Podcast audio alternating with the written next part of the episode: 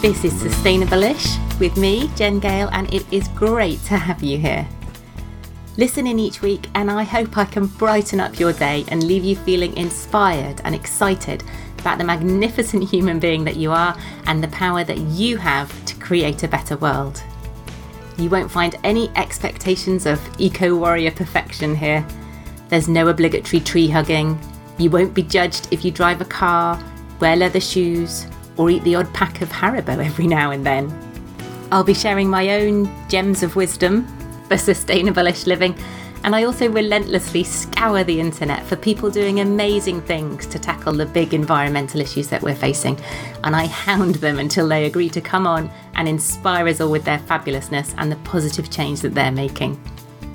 So sit back, listen in, and get ready to change the world one baby step at a time.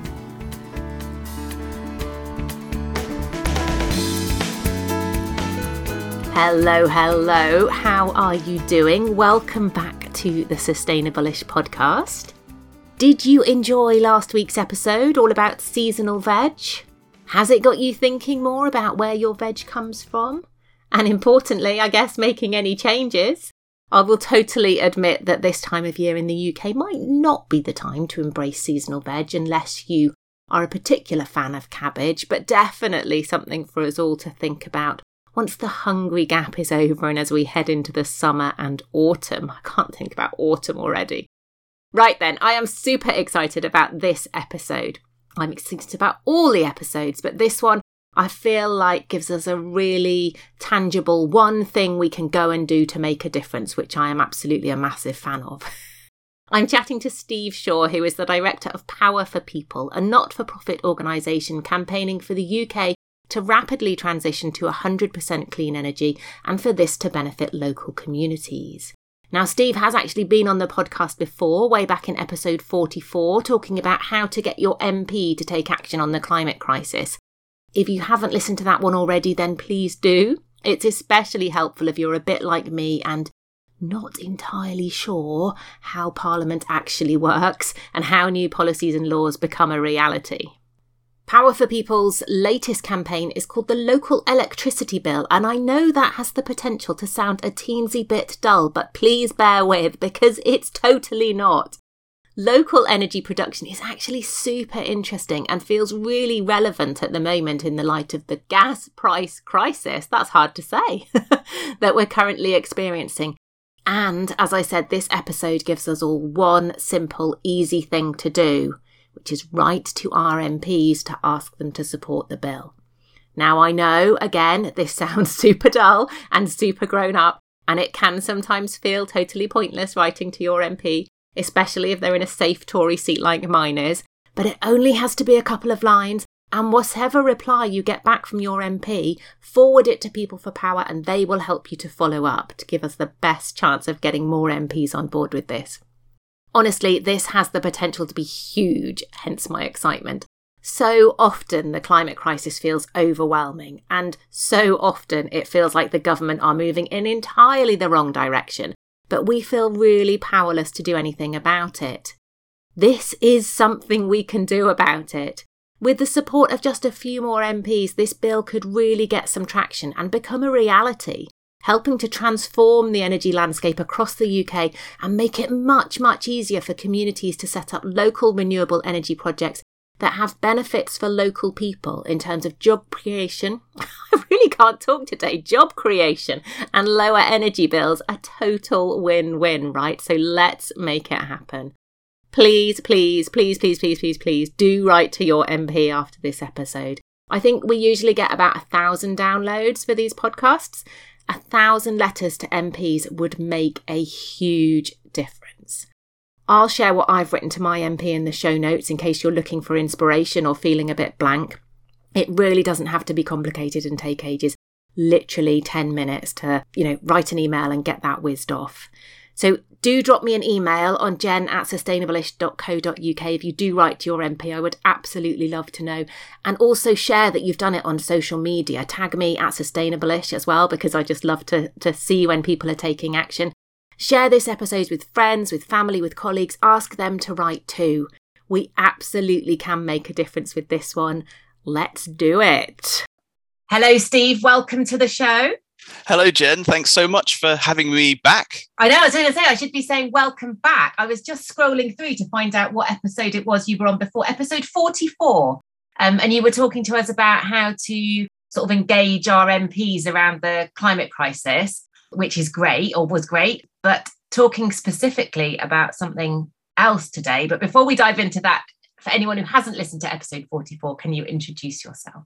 Sure. So uh, my name's Steve Shaw. I am the director of Power for People, uh, which is a, well, now a not so new N G O, a few years old.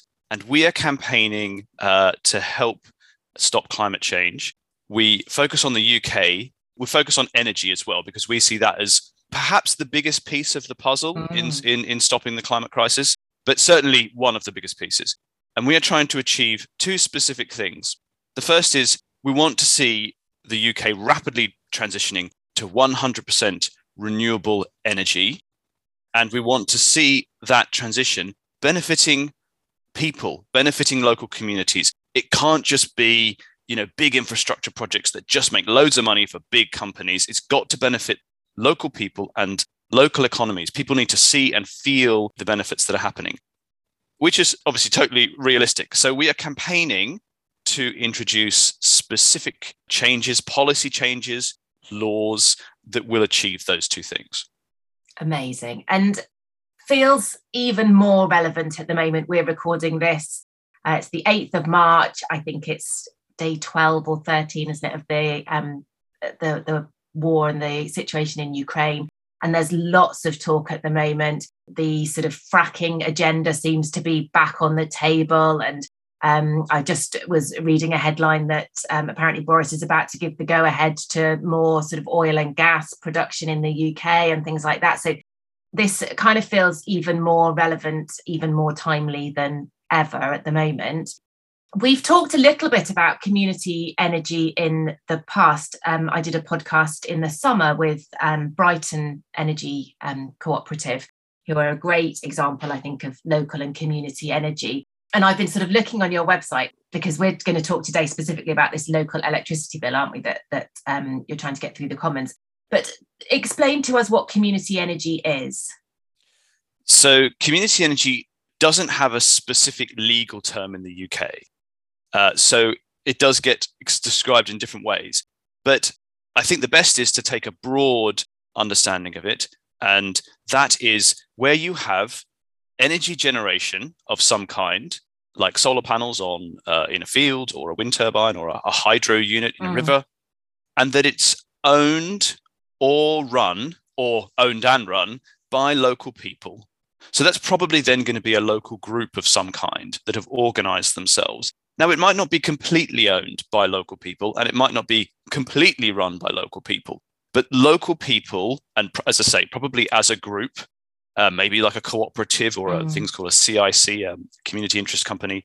So they have got together, organised themselves, and they they are at least in part running it and or owning it. Now that's quite a broad definition, and of course within that you get different permutations.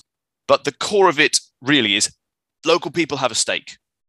That's the key. Mm. That's what makes it different. That's what stands it apart from, you know, a giant wind turbine that's just been built by a right. big energy company that, of course, is a good thing to help stop climate change, of course, but very different to if, say, the community owned that turbine and then are receiving maybe reductions on their energy bills or some kind of uh, pay payback stake, or just uh, saying, oh, well, you know, now we've got, you know, there's a bunch of new local jobs because of the various things that have had to happen to make that turbine be built and maintained and so on. Okay, because I was going to say, like, why does it, you know, make a difference who's owned and, and built these specific things, but community energy has benefits within the community is kind of what you're saying. Exactly. Lots of benefits. Yes. Yeah, so you see, you're seeing like a direct um, economic benefit. It could be on prices. So there are community projects right now where, uh, for example, the solar on the roofs of a particular block of flats is actually giving the residents in those flats a reduction on their bills.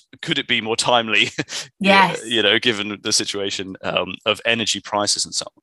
But then there's other knock-on benefits. So another nice example um, is there. Um, there's community energy groups around the U K right now who help people locally who are in fuel poverty. So they might advise them, put them in the right direction uh, in terms of ways they could insulate their homes. There's community energy groups that are contributing to local projects. So there was one that put some of its revenues that it had earned towards refurbishing the local sports centre. So there's a whole raft of potential things that can kind of be created as knock-on benefits. Mm, yeah. So this all sounds marvellous. Why don't we have more of it? We, we really don't have a lot of it. And, and just to, before I answer that question, just to give a sense of the scale, because you you would think, gosh, this is so great. Well, and you say there's... there Feels a bit yeah. of a no-brainer and a bit of a win-win, yeah. Yeah, isn't it? It's all great then, isn't it? There's L E R out there. It's doing great stuff. Um, it's about scale. That's the problem. So at the moment, there are a few hundred of these groups around the U K. Mm-hmm. Uh, lots of solar in southern England and mm-hmm. quite a lot of, of, of wind in Scotland, but all kinds, really. Some urban and some more rural. Right. But overall, they are generating about half a percent of all of the U K's uh, electricity. Right. So tiny, absolutely tiny. Yeah, yeah, yeah, you know, yeah. one two hundredth of, of all of our electricity. Wow. Now, that's, if you look at other countries like Germany, Denmark, um, even parts of the United States, they have a far higher proportion of these kinds of, of community-owned, community-run energy projects. Now, they are different nations. So what could it be here? Well, last year, the Environmental Audit Committee, which is the group of M Ps in Parliament that advise the government on environmental policy, they do rigorous inquiries, they did an inquiry into community energy.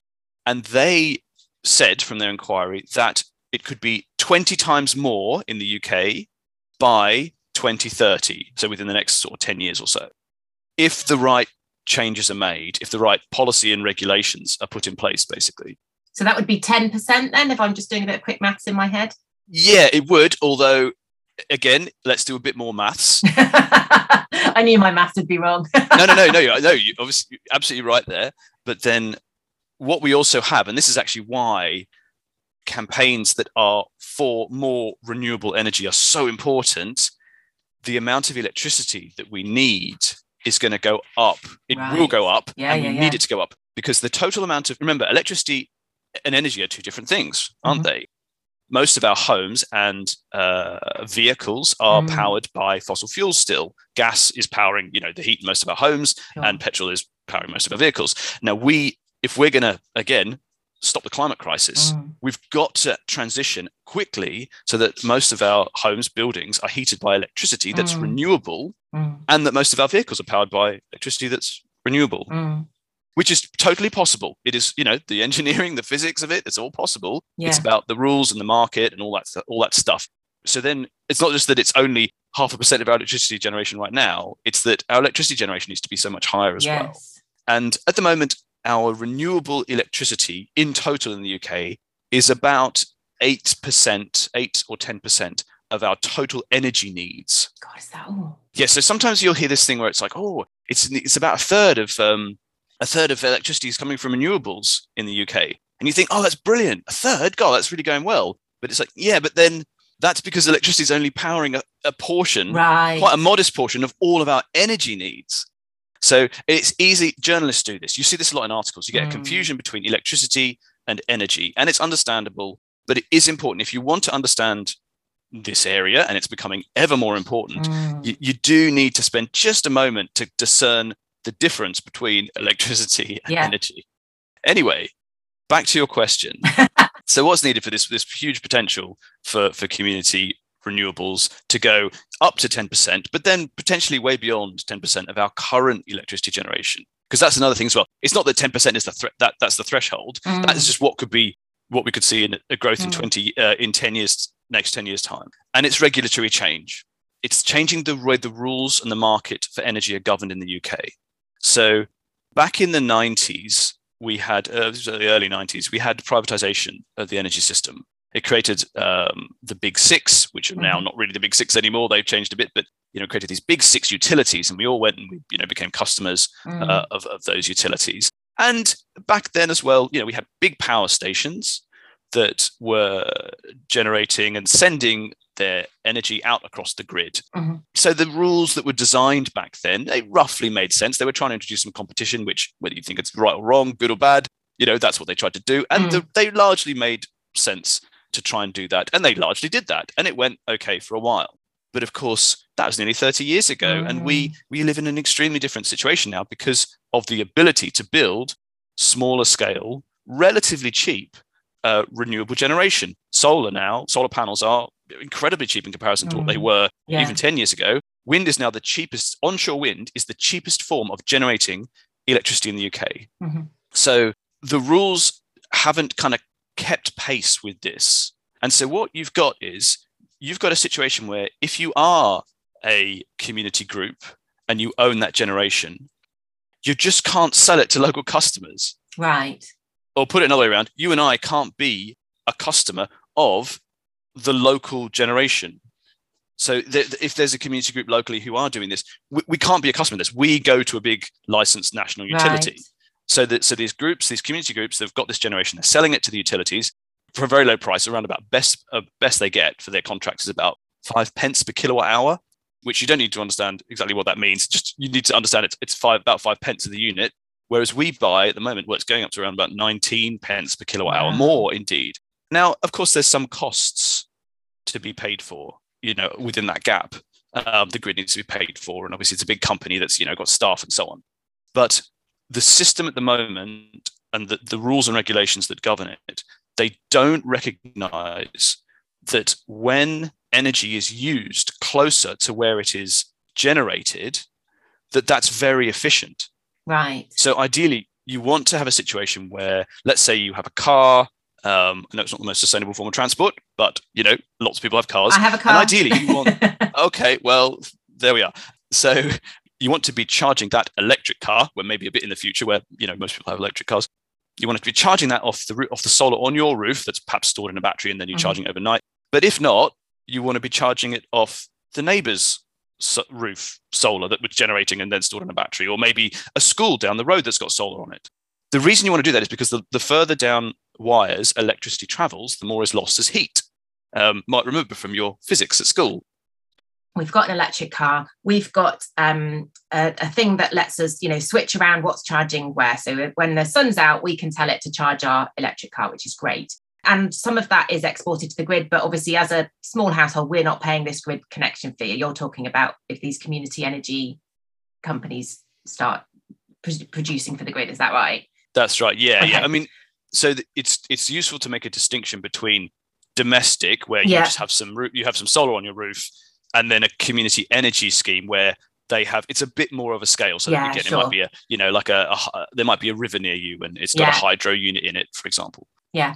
So um, at the moment, if you have like um, solar panels on a roof of a hospital or a school, or there is a community energy project, that energy goes into the grid um, and goes off, I don't understand, goes by some wires somewhere to a big power station and then gets sort of disseminated back out to households. Is that right? In a very simplistic way. Yeah, yeah. I mean, yeah, it goes along the wires and gets to where it needs to be used. Yeah. Okay. Yeah. And that's the, and the grid is one single fully connected system. Yeah. And in fact, it's even connected internationally. We have these big cables that go across to Ireland, up wow. to Scandinavia, over yeah. to the Netherlands and France. So the grid goes beyond our borders, our national borders.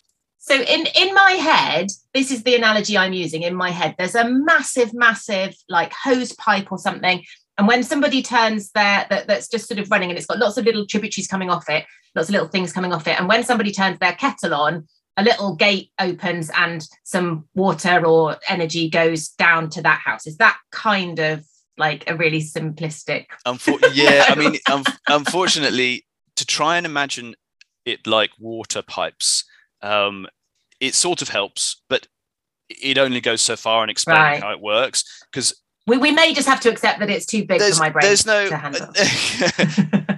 I absolutely disagree. I think all of this stuff is absolutely understandable. Something I hear a lot, it's only been a few years that I've been involved in this kind of policy area. Mm. Um, and I've obviously picked up the knowledge I've needed. There are experts who advise us mm. who are far more um, good on the detail than me. But something I hear a lot from all kinds of, you know, allies as well as um, those we're trying to convince in government is, oh, it's so complicated. Mm. Oh, energy, it's so complicated. Yeah, I mean, but lots of things are complicated. Yes. And I'm not sure it really is that complicated. And I'm starting to wonder that actually when someone says, especially in energy policy, oh, it's so complicated, what they're really saying, and perhaps even saying in their own head, is this is too difficult to try and change. I don't mm. really want to change this. I don't, I just don't accept it. I think, mm. I think it's possible. I've explained it to my friends and people I've met at, you know, gatherings. It's not that complicated. Right. Really. Yeah. I mean, the first campaign I worked on was for, um, introduce the doorstep recycling collection. It was the law that did that, that we put out each week. Mm. Yeah, that was really complicated in some ways, you know, different distribution, local authorities collect waste, but county authorities have to dispose of waste. You know, the trucks and this, it, mm. of course it's complicated, but in another sense, well, it's not really, yeah. You know, it's not that hard to understand how, you know, you throw something out, it has to go somewhere, it gets recycled yes. or burnt or chucked in a hole or, you know, so. So, so when we have, the, the issue at the moment is that if you're producing um, any, you know, as a community energy company, any kind of volume of energy, it has to go into that grid and, and could feasibly, you know, it probably will be used locally, but it could feasibly be transported up to Scotland or wherever to be to be used there, and the gov- and there's no difference in sort of how that's seen. And what we need is local energy for local people. That sounds like something off um what was it what's that that ske- comedy sketch show with Royston Vasey or wherever it was talking about um yeah Ooh, anyway oh well, I don't know sorry um that's so, a good slogan yeah But how do you make the energy stay within the local grid? That's what I don't understand. Right, how okay, do you create so these local grids? We want a grid. We're not trying to say there should be local grids and, and, and you know, different grids. The right. grid is a big, expensive thing. But what we do want is we want the rules of the market that kind of lay over what is physically happening to first better represent it. So like I said before, better make costs um, that are paid reflect that if it is locally um, generated and used. And there are ways of measuring that. Right. Um, that, that therefore, that there's like some kind of of, of saving. Mm, it mm. should, you know, if you're a big energy utility and you own a big gas power station that's generating electricity, well, your connection cost should be higher mm, than mm. if you're a small community energy cooperative with some solar panels. Yeah, yeah, yeah.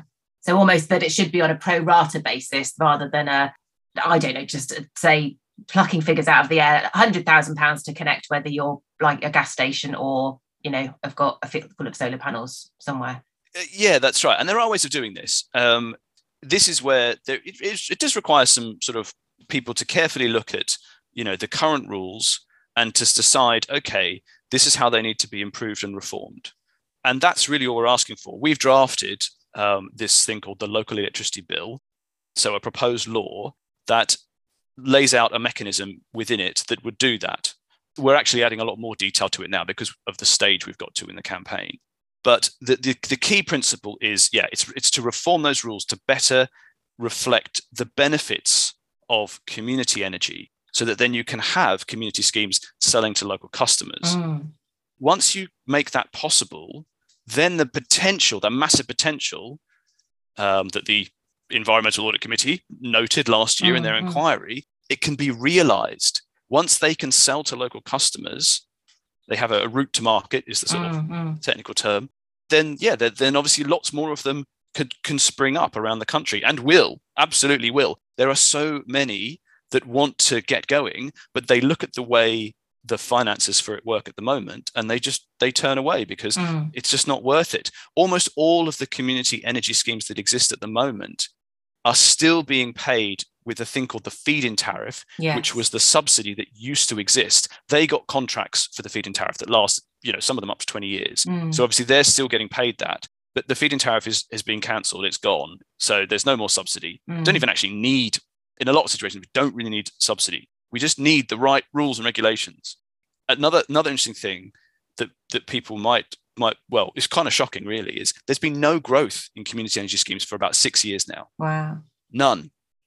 And it's because and of everything I lot. just said. I don't know if a lot, but certainly there was one local to me, I think, that, that you know, sort of went under. And and I think presumably that is because of these sort of unwieldy costs and the, you know, the red tape and the paperwork and all those sorts of things that they're having to deal with exactly the same level of form filling and bureaucracy as British Gas are. For most of them, the, the subsidy they were getting has now gone or is soon to go. Mm-hmm. And there's no way that they can be financially viable mm. after that, as I just as I yeah. sort of just, just said. So so what we're trying to do is just make a situation where they're they're financially viable. Yeah. And it's really about proportionality. It's really about sort of scaling the burdens on them as a as providing locally as as as they as would sort of be reasonable. It's a bit like a nice analogy is um uh, you know if you, you have a corner shop um, that's selling groceries, you know they pay they'll pay some business rates and so on, but they are obviously paying various costs based on the size of the, their business. Mm-hmm. And if if you know if down the road there's a massive supermarket, you know well obviously that pays, you know, bigger business rates and their other costs are bigger. Yeah. Um, and obviously that's just an obvious correct thing to do. And by having that proportional rule set in the way that the retail market works for groceries, it means we can have small corner shops for groceries, mm. which which have lots of benefits, like you can pop to them and grab something quickly or whatever is your benefit. Yeah. So isn't that great? We can have that with energy. We can have all these wonderful community energy schemes flourishing all around the country if we make it that the costs reflect mm. uh, the benefits and that the costs reflect their size. But we don't have that right now. That's what we're trying to achieve. We're trying to get the rules changed. You've got to go into Parliament and into Westminster and into mm. government for this. You've got to go and do regulatory change if you're going to get the scale change you want. So you've introduced this, um, and I remember talking to you last time, you know, it completely, I had no idea how sort of lobbying worked and how bills got introduced and all these sorts of things. So for anyone wondering about that, do go back and have a listen to that episode, because it was a real eye-opener for, for someone completely naive around politics like me. But so you've introduced this local electricity bill. You've got three hundred M Ps behind it at the moment? three hundred and one. Oh, amazing. um, and you've got a list, haven't you, on your website of the M Ps that have uh, signed up to say they will support it. I've had a look. My M P isn't on there. This sounds to me like an absolute no-brainer. I, what, what are the disadvantages? What might he come back and try and baffle me with to tell me that it's something he doesn't want to support? He may come back with the, the government's current position, which is, oh, well, it's sort of, you know, it's definitely a good idea. You know, we agree with the broad aim of, of this bill and, and this campaign. Of course, um, you know, community energy is wonderful and we really want to see it mm, flourish. Mm. Absolutely. But we're just a bit concerned that, you know, as the bill is currently written, you know, this this might have some unintended consequences. The market is very complicated. Rules are complicated. You know, there's um, the existing big utilities. You know, they they have various burdens on them and obligations on them, um, legal ones. How is a small community, you know, supplier, how are they going to be able to do those things? Oh, that sounds like, I'm not sure that's going to work. Let's right. just keep it as it is. And by the way, look, we've got some plans in the pipeline that are going to basically do this. You know, they're called this and that. And uh, so, and we've got we've got it under review. So don't worry, it's all in hand. That's possibly the kind of response. I, are you are you the letter writer for my M P? Because that sounds exactly like probably what you will say. I've I've just seen a lot of a lot of the responses. Right. And and that's a kind of, you know, on the face of it, that sort of does sound kind of reasonable, doesn't sounds it? Reasonable, yeah. Yeah. You and you're a busy... it sound reasonable. Yeah. Well, yeah, indeed. um, which is why it's so important, I think, to have organisations like ours, because we can facilitate the advocacy of people who, who are pushing their elected representative for something that they want. And so, and that's exactly what we do. So what I would ask you to do is um, to please write to your M P and ask them to support the bill if they're not on that list on our website. Mm-hmm. And whatever they write back, I mean, if they write back saying yes, well, brilliant, well done, yes. That's great. And please send us that, yes, because we yes. obviously would like to make a note of that and make sure we tell the bill's sponsors in Parliament. Sure. But if they say no, and whatever reason they give, whatever they say, send it to us, because often something that looks, you know, very reasonable on the surface of it isn't. Right. In short. And also, as I said, sometimes the M P, you know, they've possibly gone to a policy expert within their party mm-hmm. and they think they're saying what's totally reasonable. Right. And so it's about, sometimes you get really good engagement happen. So we can, we can, some, we often advise, well, you could write back and say this. Okay. Um, and then, and then you get an interaction happen. And the M P obviously then starts to go, oh, I've got to engage with this a bit more and understand what's going on. And we've had M Ps in the past go, oh, what I've been briefed on isn't really quite right. And I'm, okay. I, you know, yeah. And they say yes. Or, or, or at the very least, of course, what they'll do is they'll, they'll push back to the, you know, whatever internal mechanism is go is saying mm-hmm. that if, if it is perhaps an M P from the, from the Conservatives, mm-hmm. you know, they'll be pushing the government position and saying, look, yeah, it, it does seem very reasonable what my constituents are saying mm-hmm. here. I think, I think we need to look at this mm-hmm. and that will help so much. as well. And it's a shame because, of course, you don't see that as a constituent. And sure. I mean, I hardly see it, even though I'm, you know, interacting with them a bit more directly. But I can assure you it does happen. And it's so valuable. So, but whatever, it's very simple. Write to M P and then send us the response and we'll, okay. we'll help you. Um, so I go on there, I write to them. My assumption, I may be doing my M P a disservice, I will get the bog standard pat on the head, um, you know, Tory line. And then I send that to you guys and you help me sort of rebuff, gently rebuff um, or open a debate with him. Just one constituent doing that, will that, is that in, enough sort of rebuttal to make him think, oh, actually, I'll look at this again? Or do we need ten people per M P? Do you know, I'm, I'm sure it's a how long is a piece of string question. And obviously, the more people doing it, the better. Um, but, you know, if I'm thinking, well, I'm probably the only person in my constituency who's going to write to them about this, is it is it going to have an impact? It can do. One person can make a difference. That's the theme of this podcast. So well done. I, I Oh, great. Oh, good. Is it? Oh, that's great. It's true. I'll give you a nice example. My sister... Uh, lives in Sir Geoffrey Clifton Brown's constituency. Um, she lives in Cirencester in the West Country. And she, probably because she's my sister, and I talk about this quite a bit, she wrote to him more than once. Now, initially, she got, I think I think initially she got nothing. Right. Um, and then she got the government line, uh, which is, I mean, oh, I always find it a bit unimpressive when, an, mm. when an, you know, a constituent clearly cares and, and all they get back from an M P is, is sort of just the, the, the, the party-generated line. But then, well, anyway, that's what she got.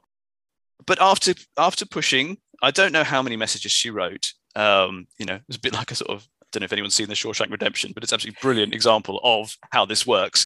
Eventually, he he said yes, and he supports the bill. Amazing. Now, some of the some of the some of the campaigners I know, when they found this out, were astonished because he is not the kind of right who supports really anything like this or yeah. really anything other than what the party says. Sure. So there's a nice example. And I, now she did that on her own. Of course, there might have been others. Uh, I, we probably do have other supporters and there are other people in the constituency writing, but it really can just be one person. Mm.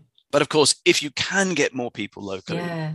to help you, that's going to make such a difference. And often it's the first piece of advice I have. I was like, I say is, well, do you have a neighbour or someone nearby mm. you know who you could just say, "Hey, oh, it'd be so great if you could just, you know, send this message mm. if you think if you think this sounds like a good idea." You know, presumably, if you're part of a, I don't know, a W I or a football club or a like, could you even? Um, I know that part of the primary curriculum is for schools um, for children in I can't remember, Key Stage Two to write persuasive letters.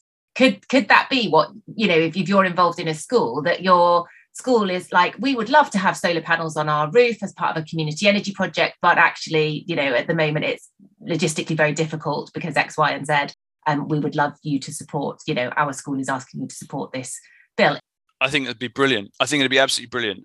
It's an area um, we haven't um, we haven't focused on that much, but not just because we, I wish we had more sort of yes, yeah, and more yeah, resources. Yeah, yeah. No, and imagine, imagine another nice way to always think about this is, And, and answer questions like that is, well, imagine you're an M P and imagine you suddenly get from one or maybe multiple in your constituents, this class of, of yeah. Yeah. But, you know, yeah, yeah, yeah. think of the impact that has on you. Now, whether you like it or not, you know, it's good. You're going to remember it. And mm. also, what a wonderful knock-on benefit for those children yeah. to be able to have had that direct practical experience of engaging with a, mm. with a with the local elected representative. One of the things we need to solve climate crisis is good advocacy skills. Yes. The ability to push our elected representatives to do the right thing. Mm, and yeah. um, it's, it's, I mean, it's sadly, it is sorely lacking. It's understandable because people do feel disengaged and disheartened. Yes, yeah, yeah, and yeah. I, I understand, I totally understand that. But we, we need, and it, the thing is, this, it does work. It totally works. I can, I know because I've watched it happen on multiple successful campaigns. Mm. Like, I mean, I gave you the example of, you know, when you put the recycling out each week, that was a citizen-led campaign where people were writing to their M Ps. Mm. And at the time, the government didn't want it. Uh, most M Ps initially said, no, this is a silly mm. idea, go mm. away. You know, just go to the local car park and stick it in the bottle bank. But with people lobbying their M Ps, that completely turned around. Yeah. It works. And, and you know, this... community energy does feel like a no-brainer. Why don't we have, you know, every public building, every school, every leisure centre, every doctor's surgery just, you know, covered in solar panels so that they're using the energy when they're in there and anything extra there, you know, can be exported and used locally. how many M Ps do you need to be supporting a bill in order for it to be passed? Well, technically, so long as you've got a majority, then you could win any vote. The bills go through a series of sort of stages where they get debated and then there's a vote.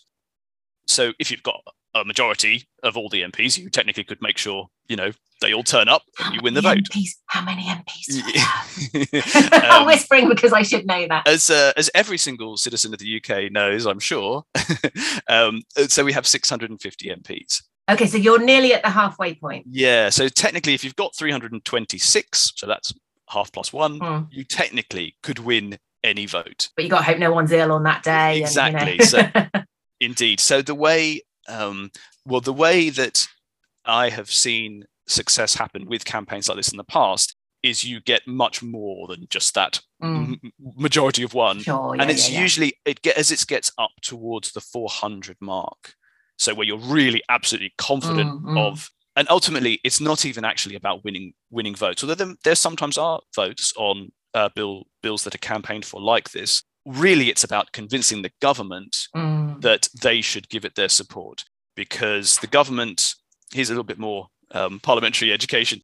The, the government controls, largely controls the timetable of Parliament. Right. And so they have a lot of, of sort of decision-making power over basically what bills even get any time. Oh, to okay. So if something's only got one hundred, they'll go, oh, yeah, we'll schedule that for September twenty-four. And, you know, it, it never kind of gets the light of day. Yeah, kind of. Yeah, we have these sort of parliamentary years that are called sessions. So so long as a bill doesn't make it through a session, it it falls, it, it kind of expires. Oh, okay. And so the government just has to knock, keep knocking a bill back yeah, yeah, yeah. to the point where it's, and then it's like, oh, well, that didn't make it then. Oh, so it didn't get time. That's a shame, isn't it? Oh.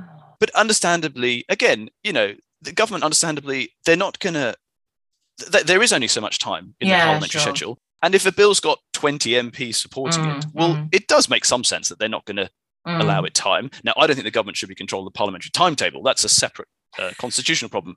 I'd love to campaign on, but there's only one of me. So what you do want is to have a, a, a very large majority of M Ps supporting sure. something. And then that makes the government go, gosh, you know, yeah, this, this really does deserve, does deserve yeah. us. At the very least, we should engage with the lead sponsor M Ps. Sure. If there's a campaign behind it, you know, engage with them, try and figure a way out. And the great news is we have already got to that stage. Oh, wow. So so what are the, the timescales we're looking at? Like this... Is the parliamentary session a year? Is it a term? Like, how long have you got to get these four hundred M Ps and to get this heard? So, well, so, yeah. So, I, whilst I said a bill expires at the end of a session, which usually is twelve months, you can kind of bring it back again and mm-hmm. try again. And that's what we've been doing for the last sort of few years, because you, it takes that amount of time to wow. build up the support, public support and M P support. This bill has been something you're working on for years.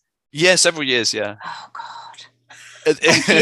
well, I, well I'm, I mean, don't thank me. I'm, you know, I get, I do get paid to do this. The people to thank are all the all the people who who help the campaign mm. just because they think it's a good thing. Mm. You know, I, I mean, I can, I can talk till I'm blue in the face, but it doesn't do anything unless, unless people actually uh, help get me. On and write to their M Ps. Lobby their yeah, M Ps, yeah. yeah. And so, so they're the heroes, not me.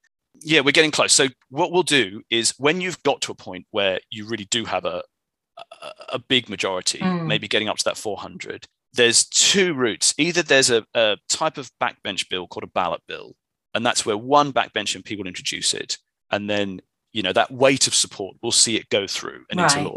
That's how the uh, the household waste recycling bill that I mentioned uh, became okay. law. Yeah. The other route is the government say, look, we really do think this is a good idea.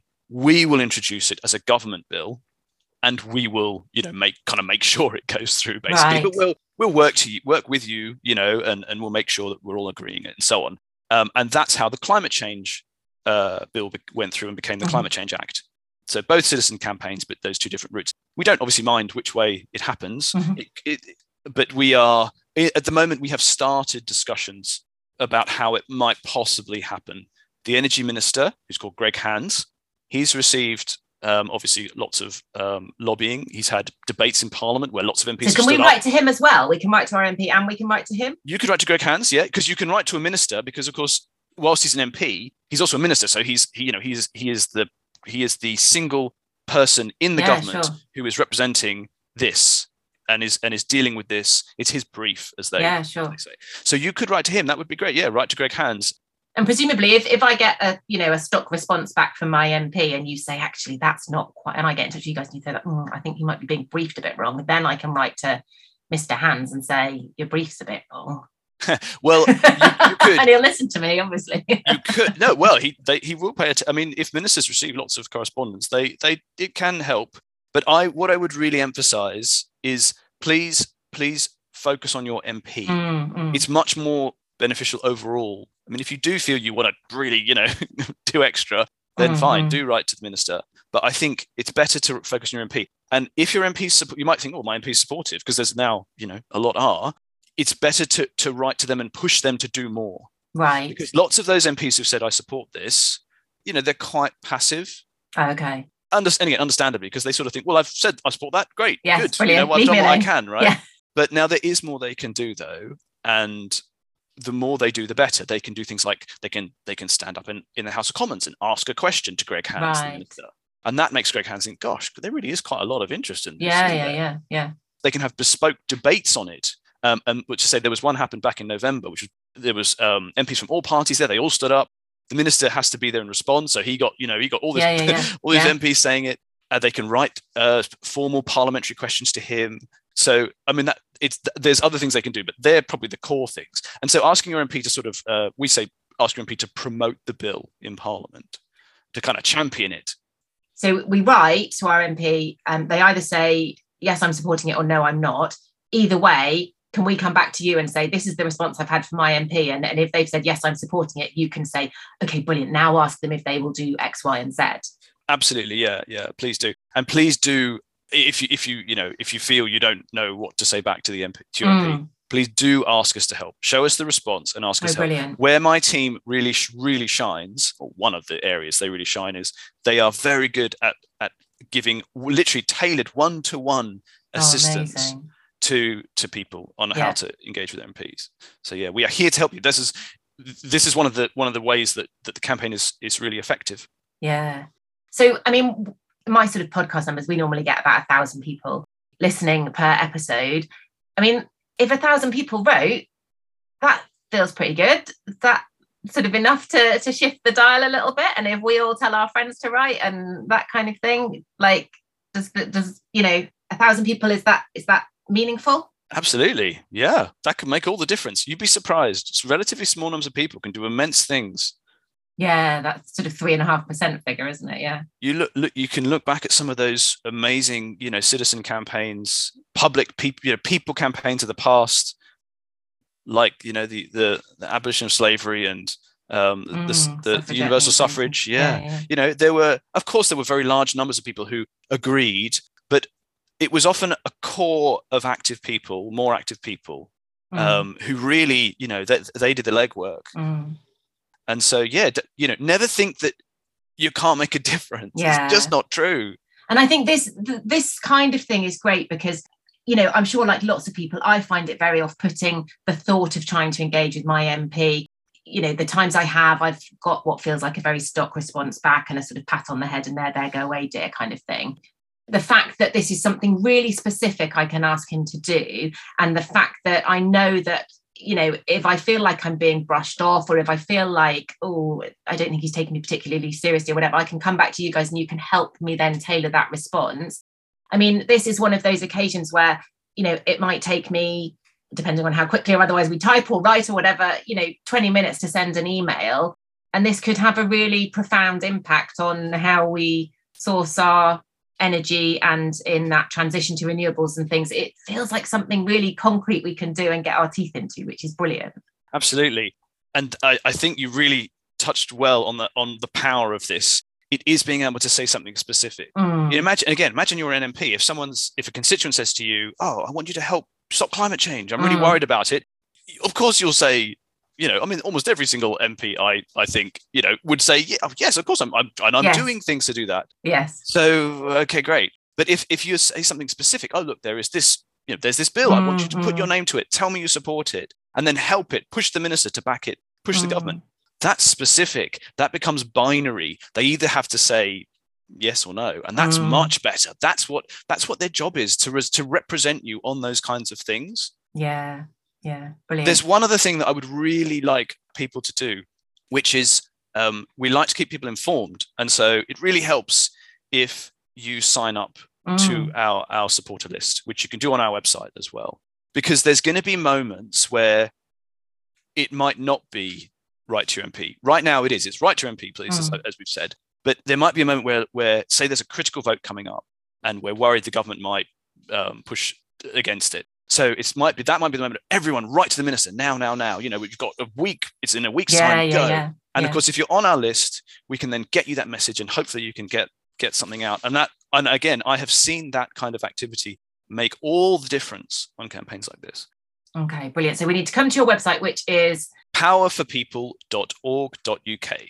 power for people dot org dot U K. We need to sign up for your um, email list, and we need to, and there is a button, isn't there? It says, says write to my M P, I think. Do you have, A, do you have template letters? B, what are your thoughts quickly on template letters? Yeah, we we we, ne- we never provide template letters. Okay. Uh, we really don't recommend them. We've got kind of li- we've got we've got uh, kind of guides, and there's a sort of list of points you can make and so on. And like I say, we can always help you. So you, you know, if you if you want, you can. So even with that initial letter, if I'm thinking I don't really know what to say, I can get in touch with you guys and you can help me. It can be short, just literally. Um, hi, I really would like you to support the local electricity bill, because community, it'll help community energy, and that sounds great. Please let me know if you do. It needs to be, oh, amazing. To be a sentence. It, it don't have, doesn't have to be some massive articulate policy. They've had briefings from us. They, you know, and they can get more briefings from us. They can get the detail from us, or, or indeed the sponsoring M Ps. So, and you've you've got um, on the website like the briefs and stuff, haven't they? So presumably, I could, you know, if if you if you've if you've forgotten the brief or you haven't sort of aware of the brief, here's the link to for the briefing for M Ps. That would be brilliant. That would make it a, that would make it a really good message. Yeah, okay. Yeah, absolutely.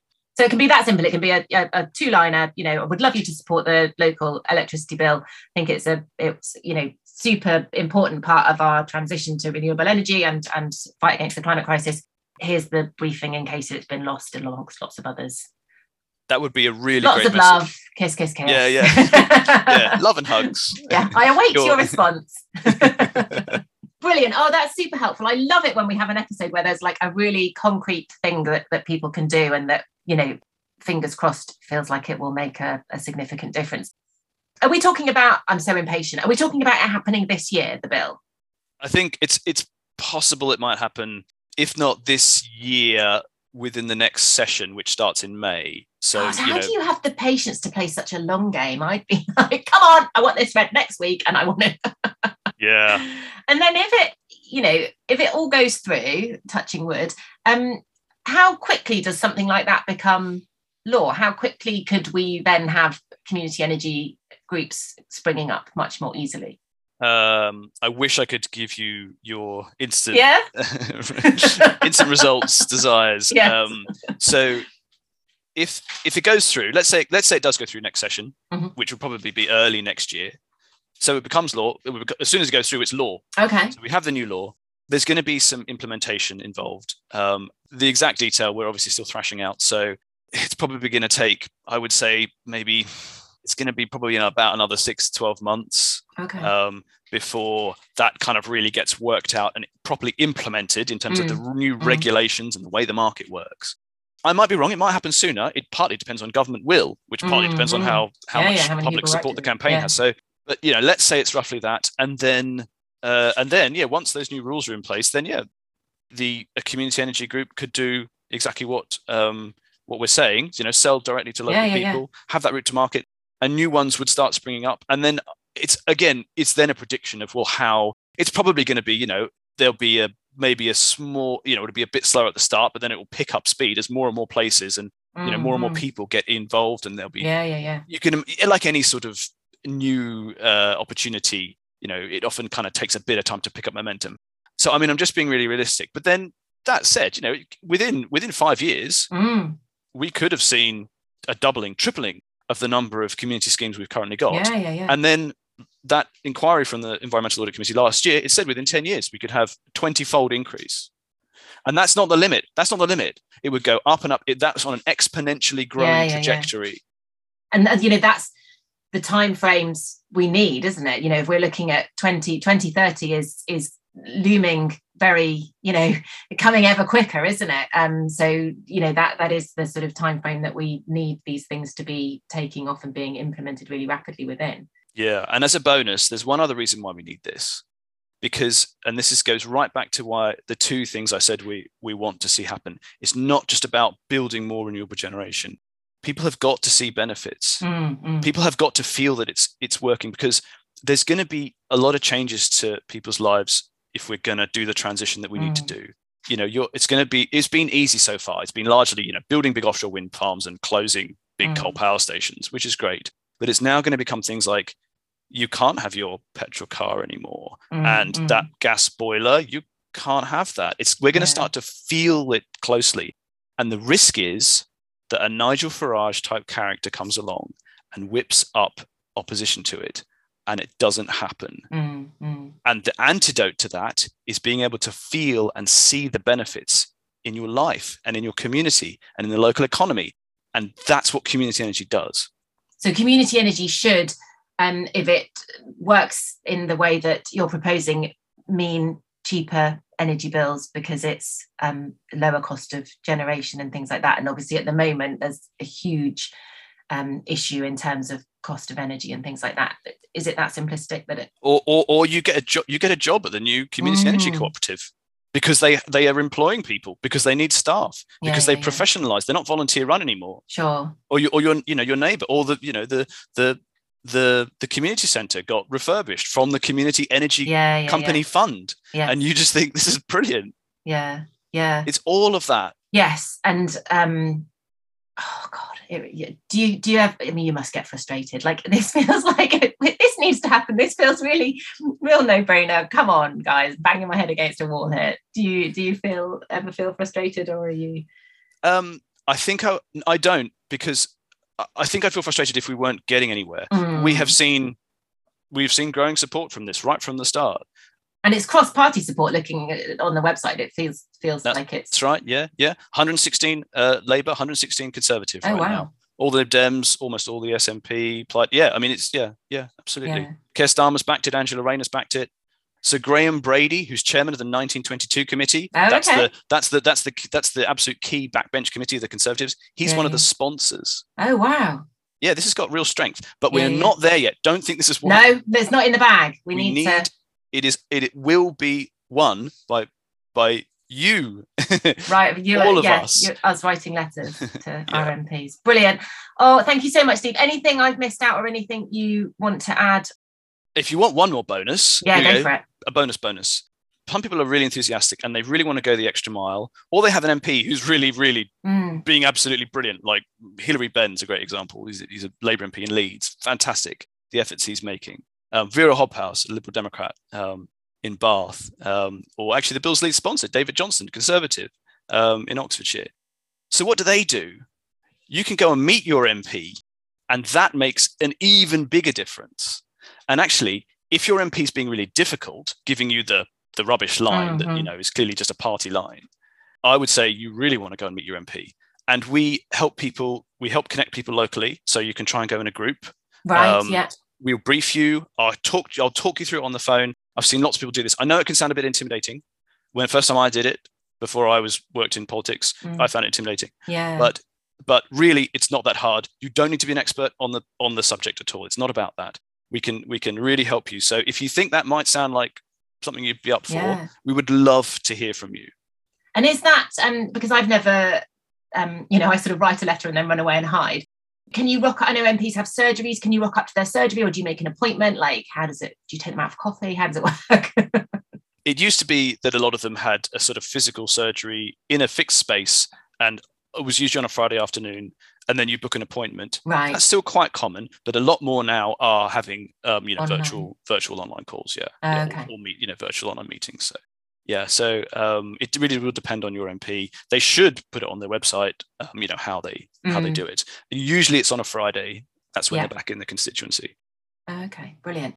Um, and again, you'll help, you'll hold our hand and, and help us do that. And yeah, just get in touch with us. I will, I will, as I say, I will have a have a have. I will talk you through it on the phone if that if you feel yeah, that would yeah, help yeah. you. Um, I'd love to. Can I, do, can I just have you like on in the other speak in the other ear? I'm like, hold on a minute, hold on. Uh, yeah. Interesting. I had, oh, well, maybe we could implement that. Yeah, yeah, like a T V presenter, you know, that you've got the producer in your ear telling you what to say. Yeah. Mention economic ben- benefits. Mention economic benefits. Yes. Talk about jobs. um, brilliant. So I will. Um, so just tell us the website once more. I'll put it in the show notes, and I'll put all the links and things in the show notes. But just tell us the website once more. power for people dot org dot U K. Fabulous. Thank you so much, Steve. Thank you for your time. It's been absolutely brilliant. Guys listening, I would absolutely be so delighted if we had a thousand emails winging their way to um, M Ps within a week of this. Let's see what let's see what we can do. It feels like something we can really get behind. Um, thank you so much for your time, Steve, and thank you for all your campaigning on this. It sounds absolutely brilliant.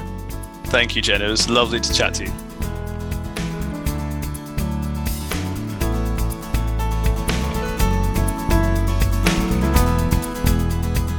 You've been listening to Sustainable-ish, you wonderful sack of loveliness, with me, Jen Gale. Hopefully we've fired some neurons and we've got the old grey matter thinking about what changes you can make in your life this week to live that little bit more sustainably. Do let me know what that is. I love to hear about the changes that people are making, big or small. Every single one counts. If you've enjoyed the show, and I hope you have, do hop over to iTunes to leave a comment or a review, and then the bots at iTunes will cotton on to just how awesome it is, and it will show up in more people's feeds. Or at least I think that's how it works. Thanks so much for listening. I will catch you next time.